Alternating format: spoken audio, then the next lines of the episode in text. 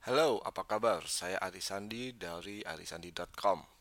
Terima kasih telah menyampaikan pertanyaan-pertanyaan yang berkaitan dengan goal setting dan motivasi yang naik turun dalam kaitannya kita mengejar goal kita. Nah, saya akan menjawab pertanyaan-pertanyaan yang telah masuk melalui website arisandi.com. Oke, teman-teman sekalian, Goal adalah sebuah impian yang memiliki unsur-unsur SMART, yaitu spesifik, kemudian measurable dapat terukur, kemudian dapat dicapai, kemudian dia juga realistis untuk kita gapai, dan kemudian dia juga memiliki sebuah batas waktu. Biasanya harus saya tambahkan satu hal lagi yaitu dia berarti dan bermakna untuk kita. Nah, mengapa sebuah goal harus berarti dan bermakna untuk kita? Karena jika goal itu kurang punya makna untuk diri kita, maka semangat kita akan naik turun seperti yoyo.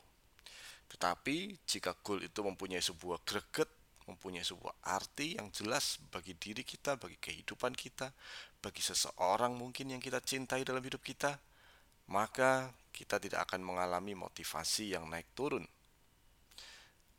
Nah, satu hal lagi yang juga sering membuat kita mengalami motivasi naik turun, kurang bisa fokus pada goal kita adalah waktu yang kita tetapkan untuk goal kita terlalu panjang, terlalu lama. Goal yang baik disetting untuk jangka waktu 3 bulan atau 6 bulan. Jadi sebenarnya goal 3 bulan atau 6 bulan yang kita set ini adalah bagian dari sebuah goal yang lebih besar lagi. Namun kita mengarahkan pandangan kita, fokus kita hanya pada saat 3 bulan ke depan. Mengapa kita perlu mengarahkan fokus kita hanya pada 3 bulan ke depan? Karena jika Anda memiliki goal yang cukup panjang jangka waktu pencapaiannya, maka secara tanpa disadari, subconscious kita, pikiran bawah sadar kita akan mempertanyakan, kapan nih nyampe nya? Kerja melulu gak sampai-sampai. Nah, ketika ini terjadi, maka ini bisa membuat kita lebih gampang untuk mengalami motivasi yang naik turun. Terutama jika didukung dengan kurang bermaknanya goal yang kita setting atau yang kita buat. Nah, saya akan memberi contoh di sini.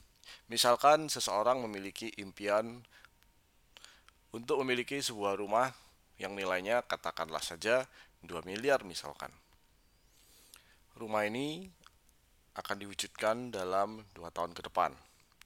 Tentunya ini adalah bagian dari sebuah impian yang lebih besar lagi.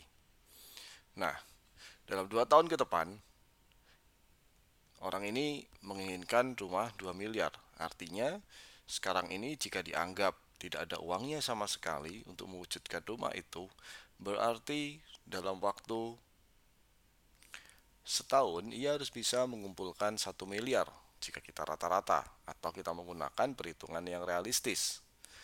Oke, katakanlah uang 2 miliar tersebut belum ada sama sekali. Dan kita setting secara realistis bahwa tahun ini akan menghasilkan satu miliar. Kemudian tahun depan akan menghasilkan satu miliar berikutnya, di mana akhirnya kita bisa mengumpulkan 2 miliar untuk mewujudkan rumah tersebut. Ditambah dengan kemungkinan adanya inflasi, katakanlah seperti itu, kita siapkan sebuah dana cadangan, katakanlah sebesar 500 ribu misal, eh, 500 juta maksud saya.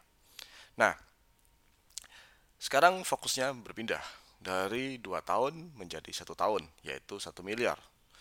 Oke, fokus satu miliar ini kemudian kita perpendek lagi. Dalam waktu satu tahun ada 12 bulan. Kita bagi saja sekarang. Berarti setiap bulan kita bulatkan saja harus mengumpulkan 100 juta. Oke. Berarti dalam tiga bulan kita perlu mengumpulkan 300 juta. Oke, okay, let's say tiga bulan ke depan kita tidak bisa mengumpulkan 300 juta. Tetapi diperkirakan kalau 100 juta aja mampu. Oke, okay, so kita susun plannya. Jadi tiga bulan ke depan adalah 100 juta, kemudian tiga bulan berikutnya adalah 200 juta, katakanlah seperti itu, dan tiga bulan berikutnya katakanlah 500 juta, dan kemudian bulan berikutnya lagi adalah sisanya, sehingga tercapai 1 miliar atau 1,2 M. Hal ini dengan asumsi bahwa ketika kita memulai sesuatu tentunya agak berat. Karena itu asumsinya adalah di tiga bulan pertama kita hanya mengumpulkan 100 juta. Dan kemudian mulai naik, mulai naik dan makin besar dan makin besar karena biasanya ketika kita melakukan sesuatu di awalnya berat tetapi ketika sudah mulai menggelinding dia akan terasa lebih mudah. Nah, itu adalah perhitungan realistisnya. Itu adalah sesuatu yang kita pikir dapat kita capai atau unsur achievable dan unsur realistiknya. Secara spesifik kita juga telah menetapkan sebuah goal yaitu rumah dan kita juga telah menetapkan sebuah goal yang spesifik berdasarkan waktu dalam waktu sekian bulan ingin mencapai sekian rupiah. Ini juga cukup spesifik. Kemudian hal yang lain lagi yang tadi saya katakan bahwa Anda harus mempunyai sebuah makna yang sangat dalam jika perlu jika Anda ingin mewujudkan rumah tersebut. Coba tanyakan pada diri Anda sendiri, kenapa ini penting untuk diwujudkan? Untuk siapa ini Anda ingin persembahkan? Ini adalah pertanyaan-pertanyaan yang akan membuat sebuah makna yang akan menimbulkan sebuah arti yang cukup mendalam di mana akhirnya kita bersedia untuk melakukan kerja yang lebih keras lagi untuk mewujudkan impian-impian tersebut. Ketika Anda sudah bisa menjawab mengapa Anda mau mewujudkan goal Anda, maka sekarang Anda perlu menyampaikan pada orang-orang di mana Anda ingin persembahkan goal itu. Mungkin itulah adalah anak Anda, pasangan Anda, orang tua Anda, atau entah siapa pun itu. Sampaikan bahwa dalam sekian waktu ke depan ini Anda akan berfokus untuk mewujudkan goal Anda. Nah, ketika Anda menyampaikan janji Anda, maka Anda akan memiliki sebuah tanggung jawab moral anda akan memiliki sebuah beban secara psikologi yang Anda telah tetapkan untuk diri Anda sendiri. Ini akan membuat Anda menjadi lebih mudah untuk mewujudkan goal Anda. Akan ada orang yang akan mengingatkan Anda jika Anda mulai kurang semangat. Inilah pentingnya menyampaikan goal Anda kepada orang lain yang Anda bisa percaya tentunya, bukan orang yang akan mentertawakan Anda atau orang yang akan menjatuhkan Anda. Walaupun terkadang kita juga memiliki semangat yang besar yang menggebu-gebu ketika ada orang yang mentertawakan kita.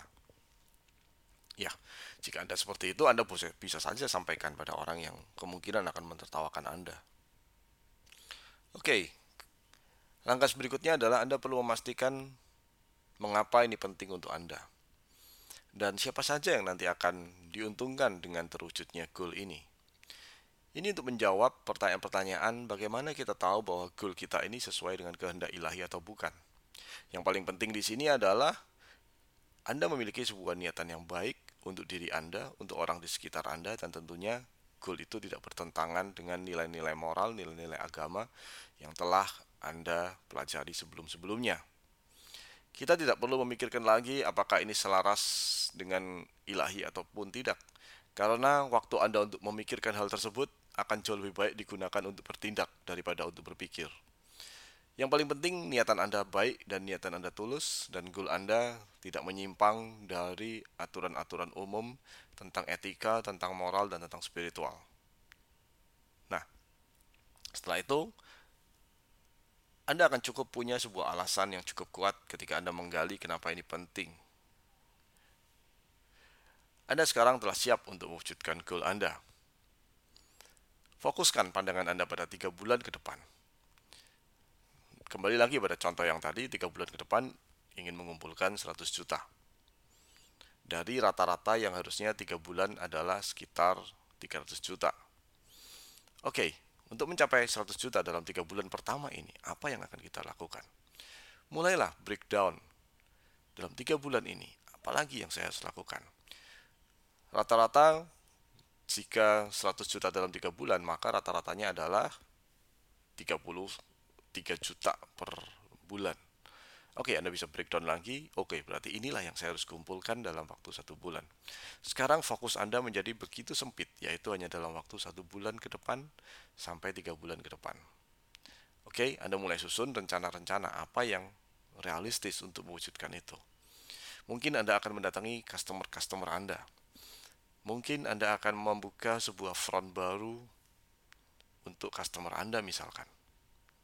Atau mungkin anda ingin memperbaiki marketing Anda sehingga bisa menghasilkan sebuah omset yang lebih besar lagi dengan sebuah cost yang lebih minim misalkan seperti itu. Nah, ini adalah sebuah langkah-langkah yang terlihat jelas dalam tiga bulan ke depan. Anda fokuskan saja Anda, langkah Anda pada tiga bulan ini. Ketika Anda fokus pada tiga bulan ini, maka sekarang Anda tidak menjadi terlalu terbebani dengan 2 miliar yang begitu besar yang tampaknya susah sekali untuk diwujudkan dalam waktu dekat. Inilah bagaimana agar kita tidak memiliki motivasi yang naik turun. Karena pandangan kita sekarang hanya tiga bulan ke depan ini, dan fokus konsentrasi kita hanyalah dalam waktu satu bulan ini. Kemudian Anda bisa pecah lagi dalam satu bulan ini apa saja yang Anda mau lakukan pada minggu pertama, minggu kedua, minggu ketiga, dan minggu keempat. Buatlah catatan-catatan untuk mengingatkan Anda, untuk memudahkan Anda. Kenapa kita perlu membuat catatan? Karena ketika Anda sudah mulai bekerja, Anda sudah tidak akan sempat lagi untuk memikirkannya. Karena itu Anda perlu memikirkannya sebelum Anda melakukan pekerjaannya. Pikirkanlah semua kemungkinan, tapi jangan terlalu detail, karena jika terlalu detail, kembali lagi, Anda akan lumpuh karena terlalu banyak menganalisa. Secara garis besar saja Anda buatkan sebuah plan untuk diri Anda. Inilah yang akan saya lakukan. Jadi, ketika Anda selesai membuat goal, maka langkah berikutnya adalah Anda membuat sebuah plan, membuat sebuah rencana Ya, kembali lagi contohnya seperti tadi, rencananya adalah mendaftar customer-customer besar yang selama ini ada, kemudian menelpon kembali apakah mereka akan mengorder jasa atau produk kita. Kemudian setelah itu menambah katakanlah 10 customer baru dalam waktu 3 bulan ke depan misalkan. Itu adalah plannya. Bagaimana sekarang action plannya? Anda sekarang membuat sebuah rencana tindakan yang lebih spesifik. Oke, okay, dalam satu bulan ini saya pecah lagi. Satu minggu saya akan kontak lima orang customer lama saya. Setiap minggu. Kemudian akan memarketingkan iklan atau produk kita ya dengan sebuah iklan misalkan secara spesifik katakanlah itu iklan radio atau koran atau brosur atau apa pun itu. Oke, di sini Anda sudah memulai sebuah rencana-rencana tindakan. Rencana tindakan ada tanggalnya, ada minggunya. Dalam minggu ini saya akan mencapai ini. Oke, sekarang Anda siap untuk mewujudkan goal Anda. Ikuti saja apa yang telah Anda rencanakan itu. Jika misalkan dalam perjalanan ada sebuah lonjakan-lonjakan yang lebih bagus lagi, ya, sebuah kesempatan-kesempatan yang lebih cepat lagi mewujudkan goal Anda, itu akan muncul. Anda tidak perlu meragukannya.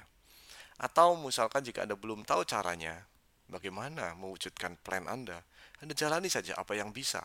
Ingat kuncinya adalah jalani saja apa yang bisa adalah lebih baik untuk melakukan sesuatu, walaupun itu kecil, daripada Anda tidak melakukan sesuatu sama sekali dan hanya duduk menganalisa.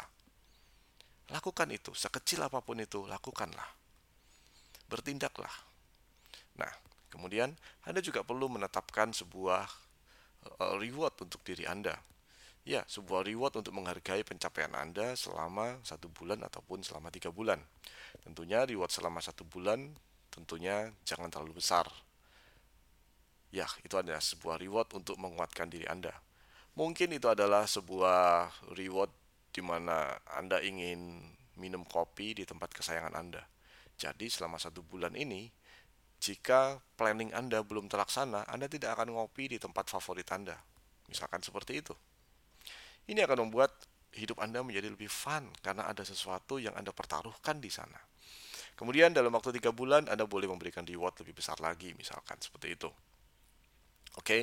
dengan begitu Anda memiliki sebuah unsur gembira, sebuah unsur deg-degan di dalam mewujudkan goal Anda. Nah, lakukan ini secara konsisten. Ada hal lebih penting lagi yang Anda bisa lakukan, yaitu Anda memiliki seorang mentor, seorang coach, di mana coach ini akan mengawasi Anda, akan menampok Anda ketika Anda keluar dari jalur, akan membuat Anda kembali lurus pada jalur Anda. Ya, coach ini juga akan memberikan pandangan-pandangan dari luar di mana Anda tidak mungkin bisa melihat diri Anda sendiri ketika Anda lagi bermain. Seperti seorang petinju yang tetap membutuhkan seorang pelatih walaupun ia telah menjadi juara dunia. Padahal jelas-jelas jika ia bertarung melawan pelatihnya pasti pelatihnya keok. Namun, ia tetap saja butuh pelatih. Untuk apa? Untuk melihat dia ketika dia sedang melakukan pertandingannya, ketika ia sedang melakukan per permainan tinjunya di ring. Pelatih ini akan bisa mengamati dari luar. Nah, itu bisa Anda lakukan untuk membuat diri Anda menjadi lebih cepat lagi dan lebih konsisten lagi untuk mewujudkan goal Anda. Kemudian, ada satu tambahan prinsip lagi yang Anda bisa pegang untuk mewujudkan goal Anda. Prinsip ini adalah prinsip yang saya sebut sukses atau lebih sukses. Ya, dalam mencapai atau mewujudkan segala sesuatu, dalam pikiran saya pribadi, saya hanya menanamkan hanya ada dua hal, yaitu sukses atau lebih sukses. Tidak ada kata gagal di sana. Saya tidak mempunyai ruang untuk disebut gagal di dalam pikiran saya hanya ada sukses atau lebih sukses. Bagaimana caranya kita mewujudkan sukses atau lebih sukses? Tanyakan The Three Ultimate Question yang telah saya bahas di dalam buku saya The Ultimate Success. Dengan The Three Ultimate Question yang saya bahas di sana, maka mau tidak mau hasil minimal Anda adalah sukses. Dengan begitu, Anda akan selalu bersemangat. Kenapa? Karena Anda hanya bisa mencapai sukses atau yang lebih baik lagi yaitu lebih sukses. Dengan mindset yang Anda tanamkan ini, maka Anda akan bisa memiliki semangat yang luar biasa untuk mencapai goal Anda. Selain itu, tentu prinsip penting di dalam buku The Ultimate Success yang saya bahas tentang sikap di atas dan di bawah garis akan mendasari semua itu. Nah, bagaimana kita mewujudkan sikap di atas garis? Itulah yang saya lakukan di dalam Core Transformation. Camp selama empat hari yang saya lakukan untuk membentuk seseorang selalu memiliki kecenderungan sikap di atas garis. Ya, untuk itu memang perlu membereskan berbagai macam hambatan mental, kemudian men-setting belief-belief kita kembali menjadi hal yang baru lagi, dan kemudian menetapkan sebuah identifikasi yang jelas atas diri kita. Tentang apa peran kita dalam hidup ini, dan tentang apa misi kita di dalam hidup ini. Dengan begitu, ini akan mendasari sebuah inner motivation yang sangat kuat yang akan sangat penting sekali untuk mewujudkan goal apa pun di dalam hidup Anda. Nah, inilah yang saya bisa jawab berkaitan dengan bagaimana kita melakukan sebuah goal setting dan bagaimana kita memaintain semangat kita agar tidak naik turun seperti yoyo.